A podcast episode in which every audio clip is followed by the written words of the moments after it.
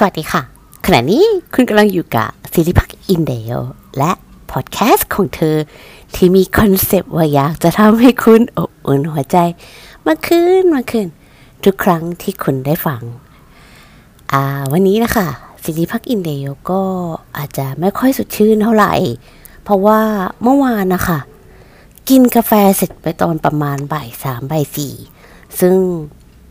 ร่างกายที่ อายุไม่น้อยของสิริพักกินเดลก็ไม่ค่อยจะไปด้วยกันกับกาแฟช่วงบ่าย นั่นก็คือจะทำให้มีผลข้างเคียง ซึ่งนอนไม่ค่อยหลับ แล้วไม่ได้เป็นแค่กาแฟค่ะ ก็รวมไปถึงชาด้วย ก็ลืมตัวกินไป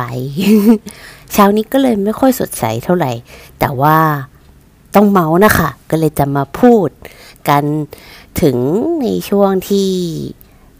อยากจะมาจุดประกายอะไรใหม่ๆนะคะ ในปี 2565 ที่กำลังจะมาถึงในวันเสาร์นี้แล้วคนอื่นก็ ขอย้อนกลับไปเมื่อสัปดาห์ที่แล้วก่อน คือสิริพักอินเดียนะคะ ได้มีโอกาสไปเข้าคอร์สปฏิบัติธรรมแบบห่างๆ ประมาณ 3 วันของที่ออฟฟิศก่อนที่จะไปถึงการเล่าประสบการณ์นั้นนะคะ ก็จะขอออกตัวแรงๆ เอาไว้ก่อนเลยว่า เป็นคนไม่มีความรู้ด้านศาสนา และก็ไม่มีความเชื่อว่าศาสนาไหนดีที่สุดด้วย คือที่บอกว่าไม่มีความรู้ด้านศาสนาค่ะ ก็คือทุกวันนี้ก็สารภาพตรงๆเลยว่าแยกระหว่างวันวิสาขาบูชากับวันอัลลาหาบูชา ไม่ค่อยได้ คือถ้ามีใครมาถามอะค่ะ ก็จะเหมือนอ่างงนิดนึงว่าสองวันนี้คือวันอะไร รู้แต่ว่าหยุดเนอะแต่ว่าความรู้ด้านศาสนาก็ค่อนข้างต่ำมาก แล้วความเชื่อที่ว่าไม่มีศาสนาไหนดีที่สุดนะคะ เพราะว่าสิริพักเนอะก็พอเกิดมาปุ๊บอะค่ะ ก็มีศาสนาประจำชีวิตเป็นศาสนาพุทธที่แม่ และพ่อมอบให้มาแต่แรก เออแล้วก็ เลยมีความเชื่อด้วยโลจิกอันประหลาดว่า เออ ทุกศาสนาเนาะก็สอนให้คนเราฝึกตนเป็นคนดีนั่นเอง ดังนั้นถ้าสิริพักษ์อินเดียค่ะ ยังไม่ได้ไปลองใช้ชีวิตกับศาสนาอื่น ๆ ก็เลยไม่ตัดสินศาสนาไหนดีกว่า อืมก็เลยเป็นคนที่มีโลจิกที่แปลกๆนิดนึงคนอื่น เวลาได้ยินก็จะเหมือนงงๆนะคะว่าทำไม คือพูดยังไงดีล่ะ คือถ้าเปรียบง่ายๆอะค่ะ ก็ประมาณว่าสิริพักเนาะอินเดียก็เป็นเด็กฝึกหัดที่กำลังฝึกหัดที่จะเป็นคนดีด้วยใจที่แท้จริงนะคะ ไม่ได้เป็นคนดีที่อยากให้คนอื่นเห็นว่า เฮ้ย เป็นคนดีนะ แต่อยากจะเป็นคนที่ทำดีต่อคนอื่น แล้วก็มีจิตใจที่ดีต่อคนอื่นเหมือนที่ดีต่อตนเองจริงๆนะคะ รวมไปถึงการที่เป็นคนดีสำหรับตัวเองด้วย ก็คือไม่ทำให้เราเดือดร้อน ทั้งด้านที่เป็นการกระทำแล้วก็ด้านที่เป็นความคิด ก็ถ้าเปรียบง่ายๆอะค่ะ ก็จะเหมือนนักร้องเกาหลีเนาะที่เขาไปเป็นเทรนนีในค่ายต่างๆค่ะ ก็จะมีค่าย YG มี SM มี JYP คือทุกค่ายอะค่ะ เทรนให้คนคนหนึ่งเป็นนักร้องที่เก่ง เหมือนกันทุกค่ายเลย เพียงแต่การฝึกอะค่ะ ในในอินดีเทลของแต่ละค่ายเนอะก็จะไม่เหมือนกัน อย่างศาสนาก็อาจจะเป็นเหมือนค่ายเทนนีแบบนั้นก็ได้ ก็คือเทนให้เราเป็นคนดีอะค่ะ ที่ดีมาจากจิตใต้สำนึกจริงๆ อย่างช่วงแรก ๆ ของการฝึกอะค่ะ อย่างตอนที่เด็กๆ ศิริพักษ์อินเดียโยนะก็จะเข้าใจแค่ว่า เฮ้ยโดเนทเงินบริจาคเงินแบ่งของให้คนอื่นเขาสวดมนเฮ้ยนี่คนดีแล้วนะ แต่จริงๆแล้วพอเราโตขึ้นมาอีกหน่อย เราก็รู้ว่า เฮ้ยคนดีมันไม่ได้มีแต่พาทที่เป็นการโดเนทนะ อย่างถ้าเราไม่ได้ให้อะไรใครเลยอะค่ะ เพราะว่าไม่ใช่เพราะเราไม่อยากให้แต่เราไม่มีโอกาสจะให้ แต่ว่าถ้าเราได้ให้อภัยคนอื่น โดยที่ไม่ได้หมายถึงสิ่งของอะค่ะ อันนั้นมันก็ถือเป็นการเทรนตัวเองไปเป็นหนึ่งในพฤติกรรมคนดีได้เช่นเดียวกัน อ่า อืม ทีเนี้ยพอเป็นคนที่มองเรื่องของการทำดีด้วยโลจิกอันประหลาดอะค่ะ ก็เลย ลองที่จะเรียนรู้ศาสนาของตนเองอะค่ะ ที่ได้รับมาตั้งแต่เกิดไปในรูปแบบที่ต่างๆกันออกไป แล้วก็ส่วนที่สิริพักบอกว่าได้ไปปฏิบัติธรรมแบบห่างๆมานะคะ ก็หมายถึงการเข้าคอร์สแบบออนไลน์ แล้วการเข้าคอร์สนั้นนะคะ ก็คือการเข้าคอร์สปฏิบัติธรรมที่พ่วงไปกับการทำงานทำงานไปด้วยไม่พอทำบ้างไม่ทำบ้าง แถมตอนเช้านะคะ ที่เขามีตารางเวลาให้ขึ้นมาสวดมนต์นะคะ ก็ไม่สวดด้วย ก็คือไม่ตื่นนั่นเอง ก็ตอนที่มีการพูดคุยกันในคอร์สค่ะก็ด้วยพื้นฐานที่เป็นคนที่รู้สึกว่าไม่ได้มีความจำเป็นต้องโกหกอะไร เพราะว่าโกหกไปก็จำไม่ได้ เป็นคนความจำสั้น ก็เลยกลายเป็นคนที่ไม่โกหก แล้วก็พูดตรงๆไปแต่แรก โอ้ก็เหมือนทุกคนก็ก็จะคงงงๆนิดนึง แต่ว่าก็ขอขอบคุณมากนะคะ ที่ทุกคนให้อภัยหนู แล้วก็การเข้า คอร์สในคราวนี้ค่ะ สิริพักก็เลยได้อะไรมา แบบที่คิดว่าเปลี่ยนชีวิตเราไปอีกครั้งหนึ่งเลยก็ว่าได้ แล้วก็อยากจะมาเอามาจุดประกายนะคะ ให้ทุกคนได้ลองคิดถึงปี 2565 ที่จะถึงกัน สิ่งนั้นก็คือการเรียนรู้ถึงความตายนะคะ ใช่ใช่ใช่หมายถึงการจากโลกนี้ไปจริง ๆ นะคะ ฟังดูแล้วก็อาจจะแบบ เฮ้ย ปากเสียมากเลย แต่ว่าอยากให้ฟังจริง ๆ นะ โอ้แล้วก็ถ้าฟังแล้วไม่ชอบก็ เออทิ้งมันไปในสิ้นปีนี้เลยนะ ทิ้งมันไปเลย แต่ว่าอยากให้ตั้งใจฟังนะคะ เพราะว่าคนเรานะ่ะ เวลาที่มีการเกิดขึ้นมานะคะเราก็มีความตายพ่วงมาด้วยเนอะ โดยที่เราอาจจะยุ่งวุ่นวายอะไร ต่อมีอะไรในชีวิตมากมาย จนลืมไปนะคะว่าจริงๆแล้ว ความตายเป็นสิ่งที่เราไม่สามารถคาดเดาได้เลย ไม่สามารถกำหนดได้อย่างแท้จริงนะคะ แล้วก็เนื่องจากไม่อยากให้พอดแคสต์ของศิลปะอินเดียนะคะ กรอบความคิดคุณไว้ด้วยกฎเกณฑ์ของศาสนาต่างๆ ว่า เฮ้ย อันนี้มันต้องเป็นเฉพาะคนพุทธนะ หรือเป็นเฉพาะ คริสต์นะหรือเป็นเฉพาะศาสนาไหนๆก็แล้วแต่ หรือกรอบเอาไว้ว่าต้องทำแบบนี้นะ หรือต้องทำแบบนั้น ก็จะขอพูดใน episode นี้ถึงพระที่ท่านให้ความรู้ว่าอาจารย์แล้วกันเนาะเรียกกลางๆ ว่าเป็นอาจารย์คนหนึ่งอย่างใน part ที่อาจารย์สอนนะคะ ท่านก็มีการได้ถามคนที่เข้าคอร์สว่า คุณเคยคิดไหมว่าคุณจะมีอายุ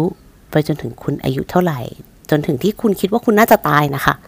ก็ในคอร์สก็มี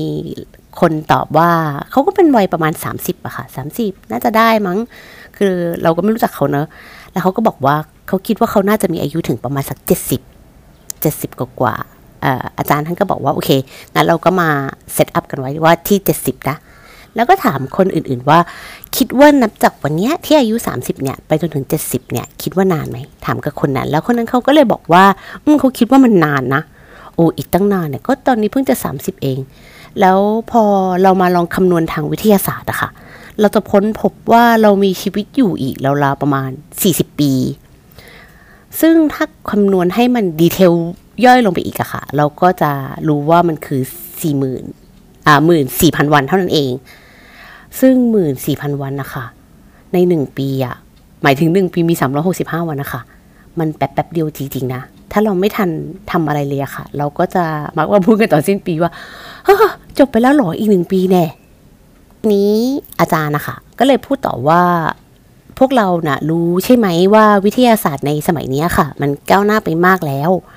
พัฒนาไปตลอดเลยแล้วการแพทย์อะค่ะก็ดีมาก อย่างคนเมื่อก่อนที่เหมือนสมมติว่าเขาเจออุบัติเหตุโดนมีดบาดแล้วนิ้วหลุดไปอย่างเงี้ย เดี๋ยวนี้มันต่อได้ด้วยนะ เออ แต่เรื่องจริงอะค่ะ ก็คือการแพทย์ที่ดีมากอะไม่ว่าจะมากขนาดไหนอะค่ะ ไม่มีใครสามารถหยุดความตายได้ เรายังไม่เคยเห็นใครไม่ตายเลยอืมอืมหมายถึงในในช่วงระยะเวลาหนึ่งของร่างกายที่เสื่อมโทรมไปนะคะ วันนั้นก็จะมาถึงอยู่ดี การพูดถึงสิ่งนี้นะคะ ไม่ได้พูดให้เรารู้สึกว่ากลัวว่าเฮ้ยเราจะตายนะ แต่ว่ามันเป็นการบอกเราให้เรารู้สึกนะคะว่า ถ้าเราจะตายในวันพรุ่งนี้นะคะ เราจะทำอะไร อาจารย์ก็ถามแบบนี้เหมือนกัน ซึ่งคนในคอร์สก็ตอบกันแบบหลากหลายมากมีหลายคำตอบ ซึ่งมีทั้งตลกสนุกแล้วก็ดูเออเป็นแง่คิดที่ดี ซึ่งทุกอย่างที่ทุกคนตอบมาค่ะ มันคือเรื่องดีๆล้วนๆเลยสิริพักอินเดียฟังแล้วไม่มีใครพูดถึงเรื่องไม่ดีเลย ทุกคนพูดถึงแต่การทำสิ่งที่ดีก่อนที่จะจากโลกนี้ไปทั้งนั้น ทีนี้ค่ะ อาจารย์ก็เลยถามว่า แล้วทุกวันนี้เราทำแบบนั้นอยู่ หรือเปล่า มีคนบอกว่า เอ้ยเราจะกลับไปดูแลพ่อแม่ที่ต่างจังหวัดนะ นั่นหมายถึงทุกวันนี้เรายังไม่ได้ทำหรือเปล่า หรืออย่างบางคนก็บอกว่า เออ เราจะให้อภัยคนที่ทำไม่ดีกับเรานะ นั่นก็หมายถึงว่าเรายังไม่ได้ทำสิ่งนั้นหรือเปล่า ซึ่งอาจารย์นะคะก็เลยถามเราว่าแล้วทำไมพวกคุณถึงไม่ทำสิ่งเหล่านั้นในตอนนี้ล่ะ มันเป็นเพราะอะไรหรอ ในเมื่อชีวิตของคนเรานะคะมันมีอย่างจำกัด ถึงแม้ว่าเราจะไม่ได้พูดถึงการที่เราอยากจะทำดีๆอะค่ะ แต่ว่าในชีวิตหนึ่งเนี้ยที่เรากำลังอยู่อะค่ะ เราได้ทำในสิ่งที่เราอยากทำอยู่หรือเปล่าหลังจากที่สิริพักอินเดโยได้ฟังนะคะ ก็เริ่มเอากลับมาคิด เพราะว่าจริงๆ แล้วในชีวิตนี้ค่ะ ก็ยังมีอะไรหลาย ๆ อย่างที่รู้สึกว่าอยากจะทำแต่ว่าก็ยังไม่ได้ทำ อยู่ดี หรืออย่างบางทีก็ทำไม่ได้ตลอดเช่นเดียวกัน แล้วทั้งหมดที่สิริพังกินเดียวอยากจะบอกคุณในวันนี้นะคะ ก็คือ คุณได้ทันคิดกันหรือเปล่าคะว่า เราใช้วันเวลาในชีวิตไปกับอะไร อืมอย่างสิริพังอินเดียนะคะ พอลองคิดดูแล้วก็คนพบว่าสิ่งที่อยากจะทำในชีวิตของสิริพังอินเดียนะคะ มันง่ายมาก ๆเลย ไม่ได้มีอะไรซับซ้อนและไม่ได้ต้องใช้อะไรเป็น องค์ประกอบในการทำให้มันเกิดขึ้น เราแค่อยากพูดดีๆ กับคนอื่นๆ แล้วก็อยากให้กำลังใจคนอื่น เพื่อที่มันเป็นการรีเมนให้สมองอะค่ะ มันคิดแบบนั้น พอมันรีเมนสมองให้เราคิดสิ่งที่ดีกับคนอื่นๆ ตลอดเวลาค่ะ มันก็จะคิดแบบนั้นเป็นอัตโนมัติอะค่ะ กับตนเองเหมือนกัน ซึ่งเราคนพบว่าเฮ้ยมันคือแบบ เหมือนก็เซนมากสิ่งนี้คือชีวิตแบบสงบสุขมาก หมายถึงเวลาที่เรา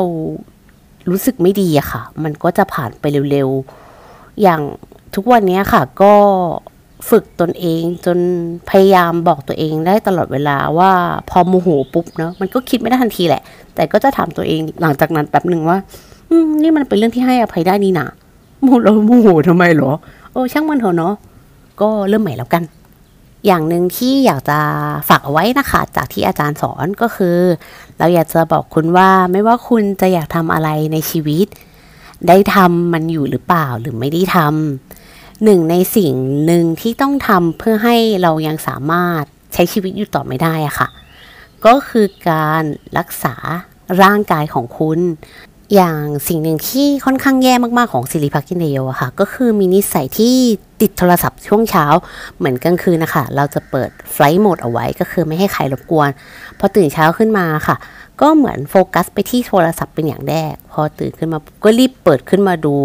โดยที่บางทีก็ยังไม่ทันได้ชาแล้วตาค่ะ มันยังไม่ได้ปรับแสงให้ดีเลย พักหลังๆอะค่ะ ก็เลยเกิดอาการตาแห้ง